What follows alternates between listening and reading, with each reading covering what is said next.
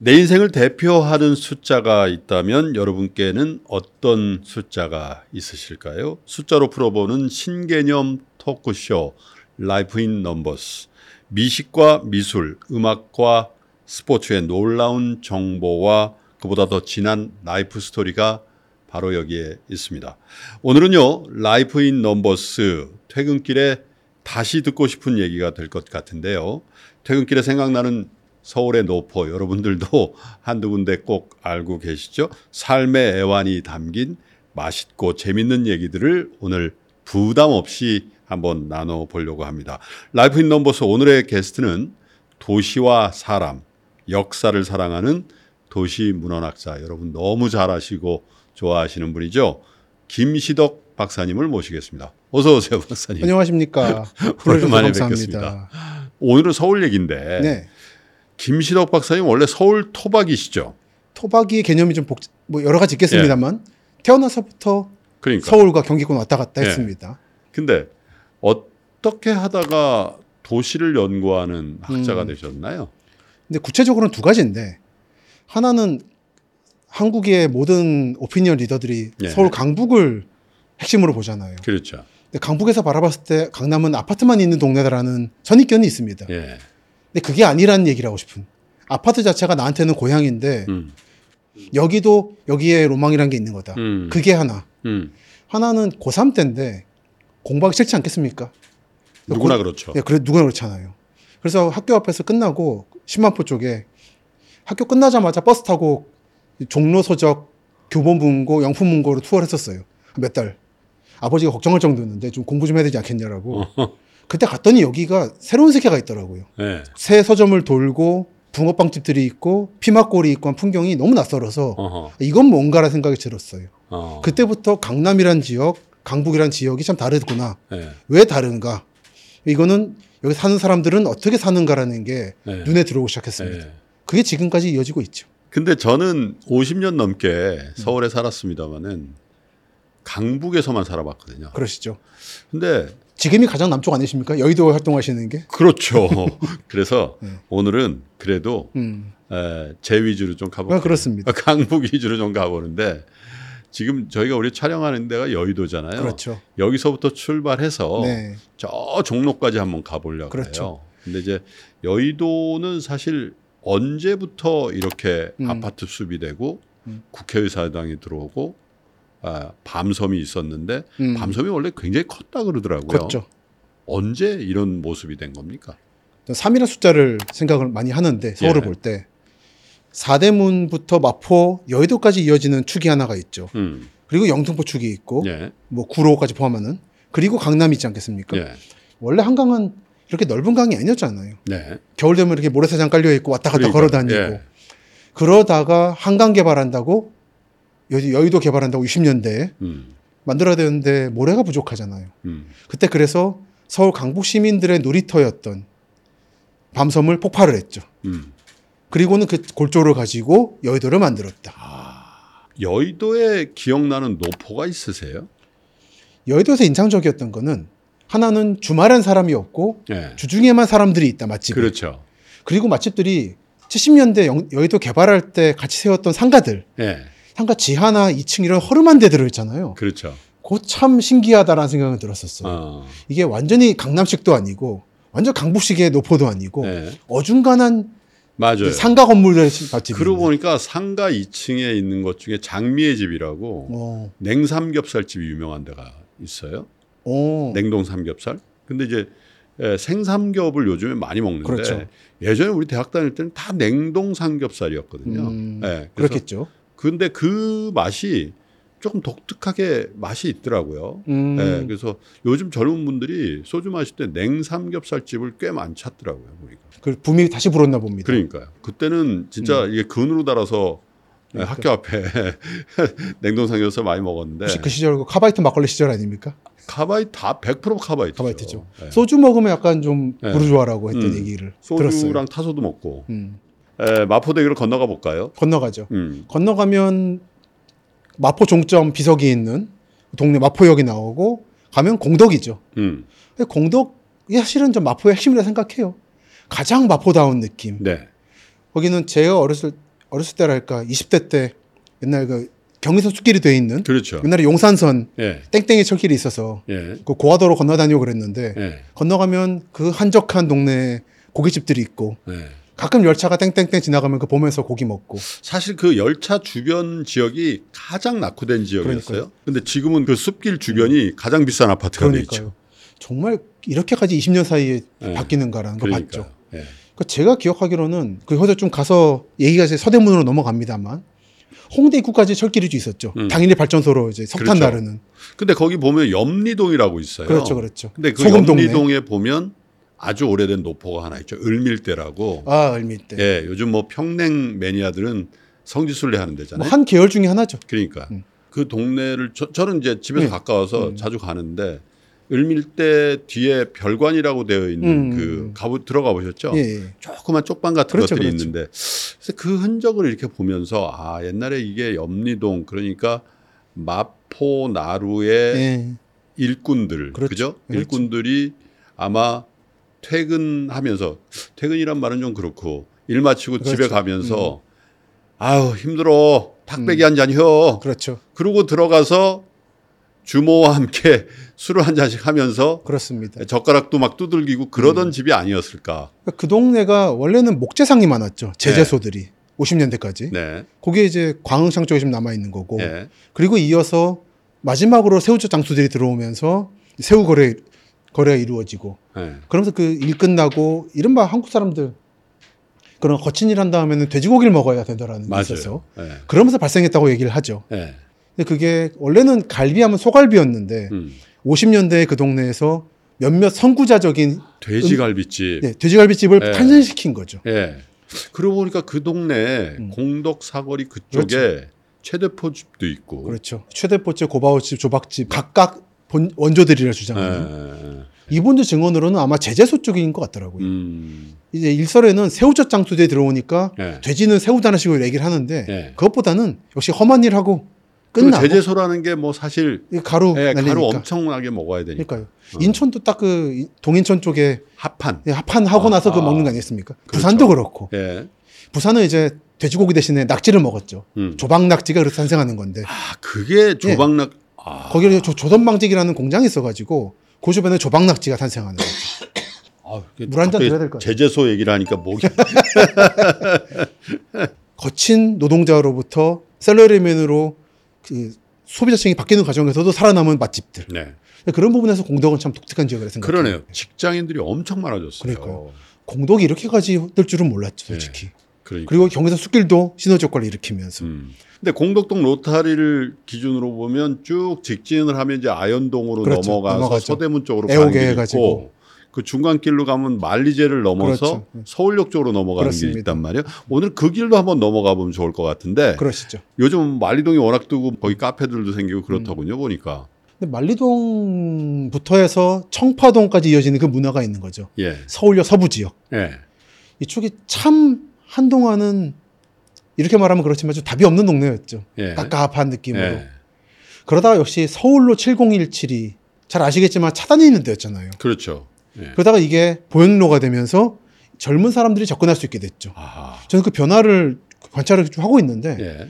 빠르게 그 지역의 오래된 건물들이 음. 맛집으로 바뀌더라고요. 충정로 쪽으로 이렇게 음. 가다 보면 종근당이라고 큰 있죠, 빌딩이 있고 있죠. 그 충정로를 지나면 이제 그 고가 밑으로 어 남대문으로 이제 나가게 음. 되잖아요.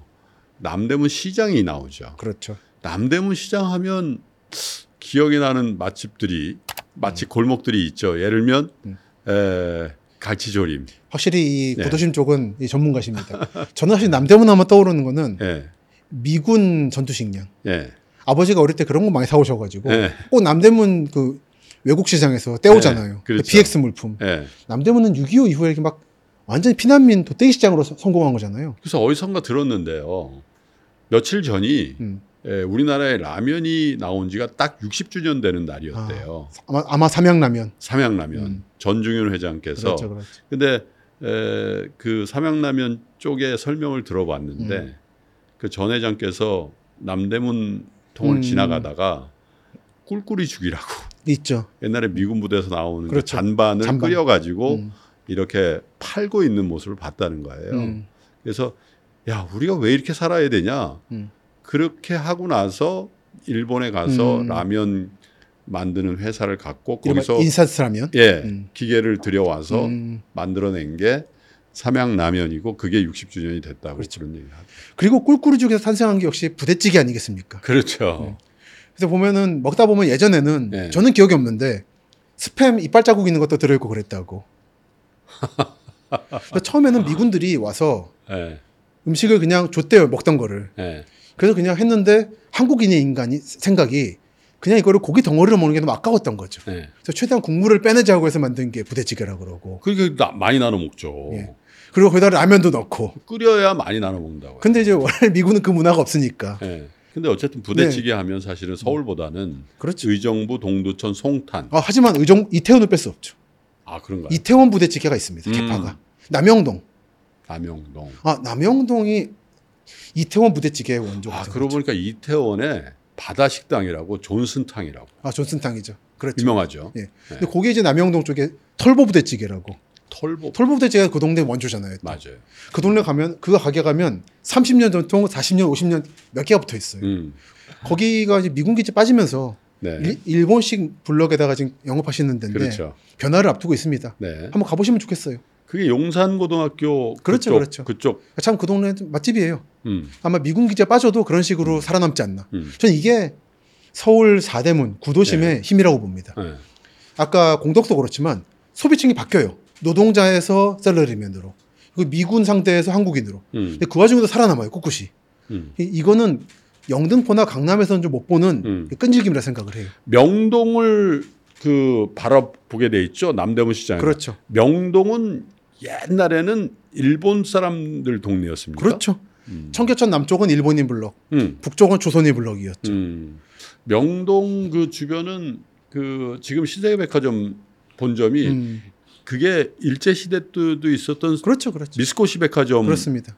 서울 지점, 그렇습니다. 예, 경성 지점, 경성 뭐 지점, 미츠코시, 뭐, 뭐 미나카이, 음, 그리고 종로에는 화신 백화점이 있는. 화신 백화점.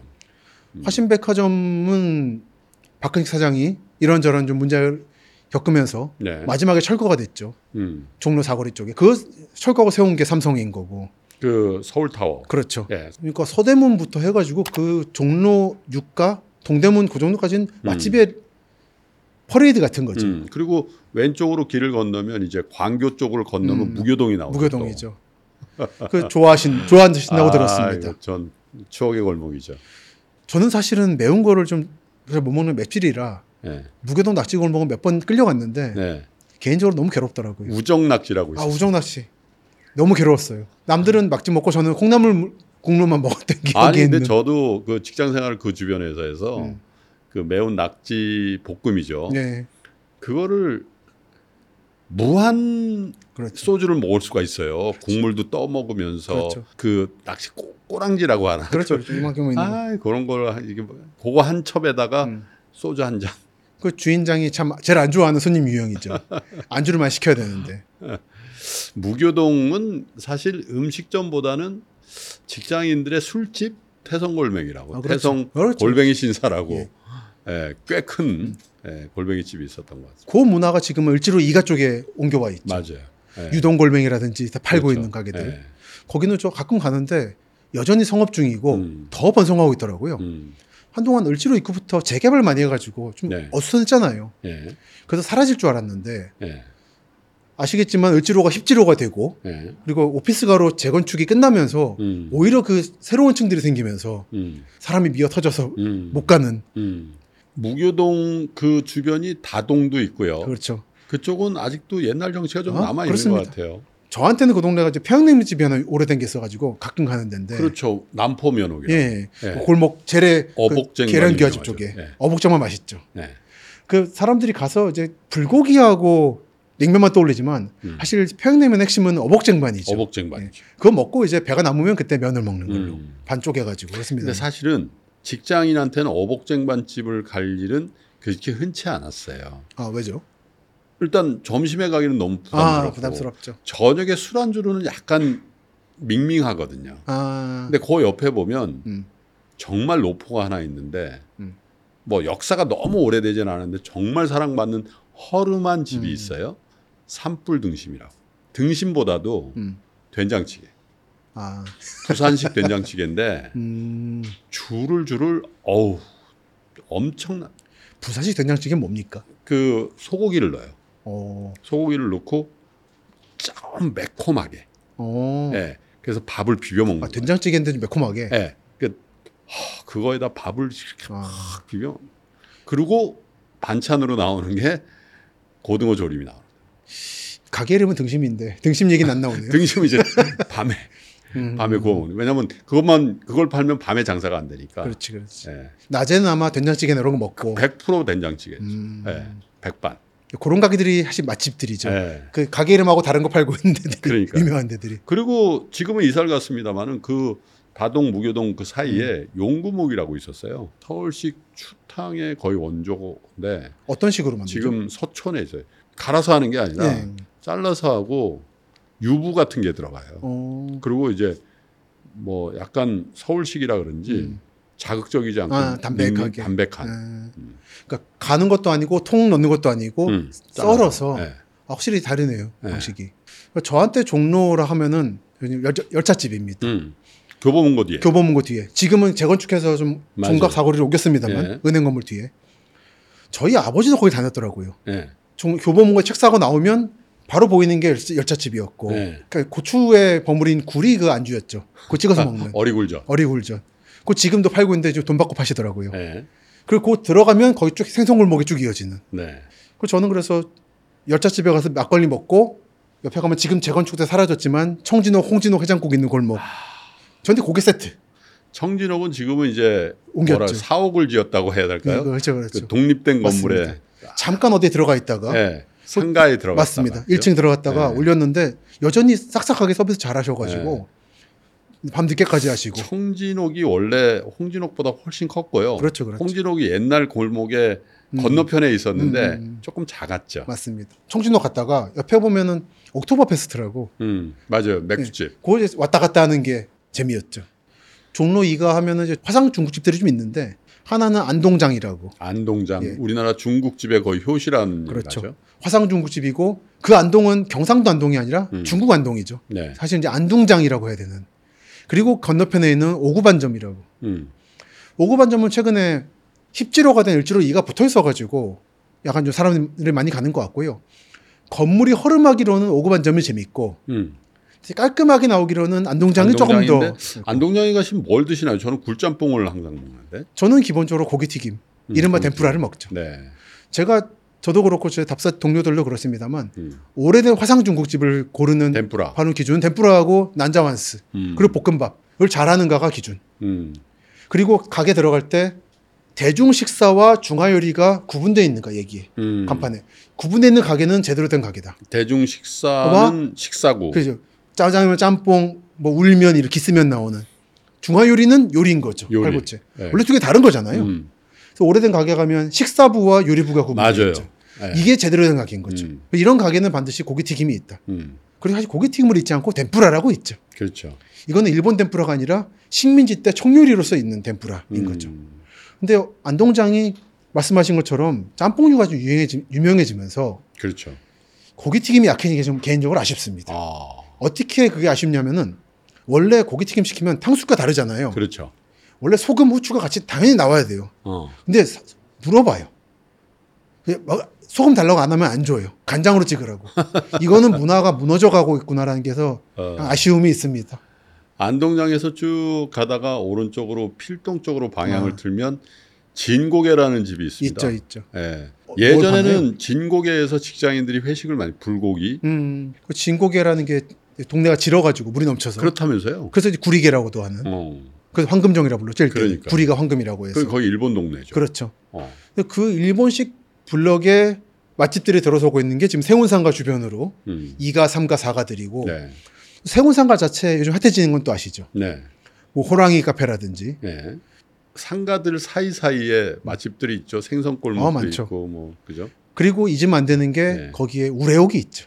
하, 주교동. 예. 음. 그 일본인들이 살다가 빠져나가고 음. 피난민들이 북에서 내려오면서 이 빈집에 들어간 게그 음. 그 을지로 지역이 평양냉면으로 뜨게 된 효시인 거죠. 근데 그게 또, 또 우자에다가 올레자를 쓰더군요. 네, 또 오시라. 또 오시라. 네.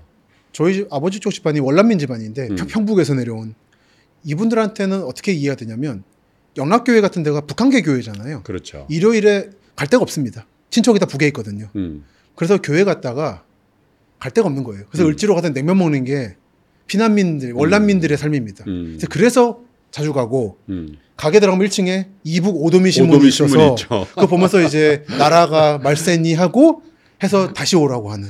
우레옥에서 50년 넘게 에, 지배인으로 아 그렇죠. 그분이. 은퇴를 하셨더군요. 예, 예, 예. 그래서 저도 그분을 그 굉장히 자주 뵀거든요. 왜냐하면 음, 에, 저희 장인께서도 평안도 음, 출신이라서 에, 서울에 오시면 제가 꼭 모시고 그렇죠.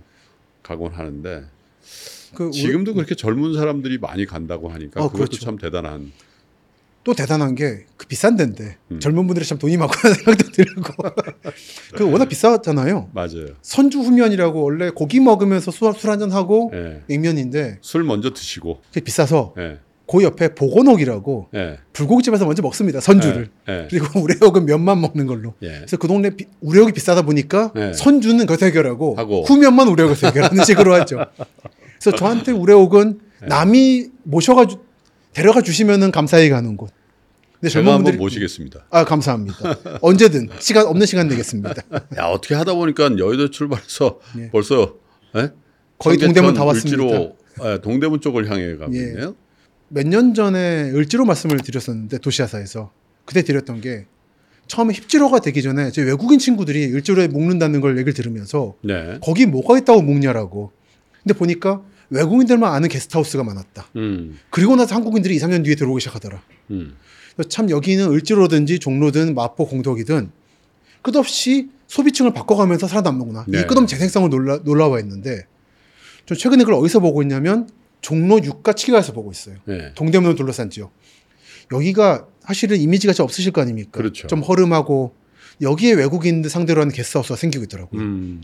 그래서 아마 제 생각으로는 구도심이 계속해서 살아남고 재생성을 발휘하면서 동쪽으로 진출하고 있다. 음. 그래서 7가까지 갈 것 같고 신당동도 좀 뜨잖아요. 약간 그렇죠. 상황 심리 쪽. 네. 결국 여기는 맞붙지 않겠는가. 음. 정말 놀라운 게 그렇게 사람들이 사실 강남 강남 하지 않습니까? 서울 하면은 네. 사대문은 마치 지나간 세월의 얘기인 것처럼. 음. 전혀 그렇지 않다. 그렇군요. 여기 끝없이 소비층을 바꿔가고 음. 자신 자신들을 갱생해가면서 새로운 사람을 끌어들인다. 음. 한국인뿐 아니라 외국인까지 끌어들이고 있는. 음. 정말 이 놀라운 재생력이라는 게 음. 어쩌면 서울이라는 도시가 가지고 있는 거대한 힘의 원동력이 아닌가 생각을 합니다. 그러니까요. 예를 들면 요즘은 저는 아 유럽의 서쪽 끝에 있는 포르투갈의 포르투라든지 음. 리스본을 가고 싶다는 음. 누구한테 추천을 받거나 그런 것도 아닌데 거기에 가면 누군가 나를 기다리면서 와인을 한 잔 줄 것 같은 그런 느낌이 있단 말이에요. 달달한 포르투 와인을. 그렇죠. 근데 서울에도 음. 에, 어떤 외국 사람 입장에서 볼 때 끌어당기는 힘이 어디에 있을까 생각해 보면 음. 강남역 사거리일까, 압구정동일까, 삼성역 주변일까 아닌 것 같단 말이죠. 강남 사람으로서 한마디만 좀 변명을 하자면 강남 사람의 고향 같은 데는 영동시장이긴 합니다. 영동시장에 주말에 육회 먹으러 가거나 거기도 구도심의 느낌이 좀 고심이 나죠. 있죠. 이미. 이름부터 영동이잖아요. 맞아요. 뭐가 제일 고맙냐면 그 동네는 음. 추석에 그날 오후에 가도 가게가 열려, 열려 있어요. 음. 저 같은 사람들을 맞이하려고 주인장들이 음. 얼른 일찍 성묘 끝내고 와 있는 거예요. 어. 그래서 한 번씩 친구들하고 만날 때는 수- 추석 당일에 오후에 갑니다. 영동시장을. 음. 근데 그런 곳이 강북은 전체가 그런 거죠. 그렇죠. 그러니까 전 세계 사람들을 끌고 있고 음. 사- 아무리 사람들이 뭐라 뭐라 하고 날 끝났다고 해도 계속 살아남는 불사조 음. 같은 음. 느낌이 있죠. 그래서 그 토종 강북 사람의 입장에서는 음. 그걸 다 허물고 아, 주상복합이나 대단지 아파트나 음, 사무공간 빌딩을 다 짓는다는 게 네. 저는 이제 개발을 좀 이제 긍정하는 입장에서 예. 일정 부분 재건축이 되고 새로운 소비층이 들어와야 특히 중산층이 들어와야 그 주변에 상권들이 활성화되는 것도 있어서 음. 좀 그거를 무조건 부정할 수는 없는 거고 하나 네. 그리고 을지로 4가 5가 6가는 불멸일 거다. 음. 거기는 구한발 때부터 상권이 남아 있는 광장시장, 방산시장 이게 단단하게 버텨주고 있기 때문에 광장시장은 이미 뭐 정말 외국인의 그러니까요. 성지가 됐다고. 그러니까요. 가면 꼭 들려야 돼. 맞습니다. 마약 김밥이니 해서 그러니까요. 뭐 김밥뿐이 아닌 광장시장이 있죠. 네. 그리고 개, 아직도 보신탕도 있고 거기. 그리고 닭 한 마리도 그 동네가 원조잖아요. 또. 그렇죠. 근데 그것들이 아마 한국의 모든 건설업체나 심지어 서울시도 그걸 깰 수 없을 거예요. 그 질서를. 네. 그래서 아마 저는 앞으로는 을지로 오가육가부터 신당동까지를 중심으로 해서 음. 이사 종로 구도심 또는 사대문 구도심이 아마 살아남을 것 같다는 예측을 하곤 합니다. 네. 서울 참 오래된 도시기도 하면서 어떻게 보면 에, 우리 역사의 에, 전체를 관통할 만한 에, 그런 스토리가 있는 도시인데 한때는 아 나는 서울이 너무 싫다고 서울을 떠나는 어. 노래가 굉장히 많이 유행했던 적이 있었잖아요. 그런데 지금 이렇게 생각해 보니까 다시 서울이 에, 지방에 있는 분들 또 해외에 있는 분들을 이렇게 끌어다니는 힘, 그 힘이 조금 조금씩 더 커지고 맞습니다. 그 안에 문화가 생기고 음. 그리고 세계인이 함께 어울려 사는 맞습니다. 그런 공간이 돼가고 있다 그런 생각이 드는군요. 맞습니다. 외국인들이 재밌어하는 서울은 궁궐이나 이런 게 아니라 음, 이런 올드타운들인 거죠. 그러니까. 근데 그 가치를 사람들이 좀 더 알아주면 좋겠어요. 네. 에, 그냥 스튜디오에서 네. 에, 도시야사의 여러 어, 스토리를 대하면서 김시덕 박사님을 자주 뵀는데 오늘은 이제 에, 서울의 구도심 또 어, 노포들 또 에, 저희 두 사람의 기억 속에 있는 음. 에, 그 여기 여기들을 이렇게 돌아다녀 보니까 아, 이 세트장을 빨리 나가서 빨리 한잔 해야죠. 오늘 금요일이잖아요. 스케줄 있어요 혹시? 있습니다. 죄송합니다. 저는 없는데. 언제든 call을 주시면 오케이. 오늘 이렇게 Life in Numbers 초대 받으셔서 오셨는데 어떠셨습니까? 어, 재밌었습니다. 이 도시아사에서 많이 뵀지만 김프로님을 음. 이렇게 집중적으로 한 테마를 가지고 얘기한 적은 없었기 때문에 네. 재밌었고 이게 계기가 돼서 몇 년 전부터 같이 답사하자고 하셨는데 한 번밖에 못했어요. 예, 못했었죠. 네. 그때 동대문에 갔었죠. 이 오늘 대화를 계기로 네. 그 약속이 네. 공약이 아니라 실현되기를 바라는 마음을 알겠습니다. 전달해 봅니다. 그러면 또 제가 한다면 하는 사람 네, 아니겠습니까? 전화 주십시오. 그러면 저희 스태프들도 함께해서 아 그렇죠. 저희 둘만 좋은 데를 가지 말고 우리 시청자 여러분들도 예, 화면으로 보실 수 음, 있도록 음, 음. 기획을 한번 해보겠습니다. 기대해 주십시오. 박사님 고맙습니다. 감사합니다.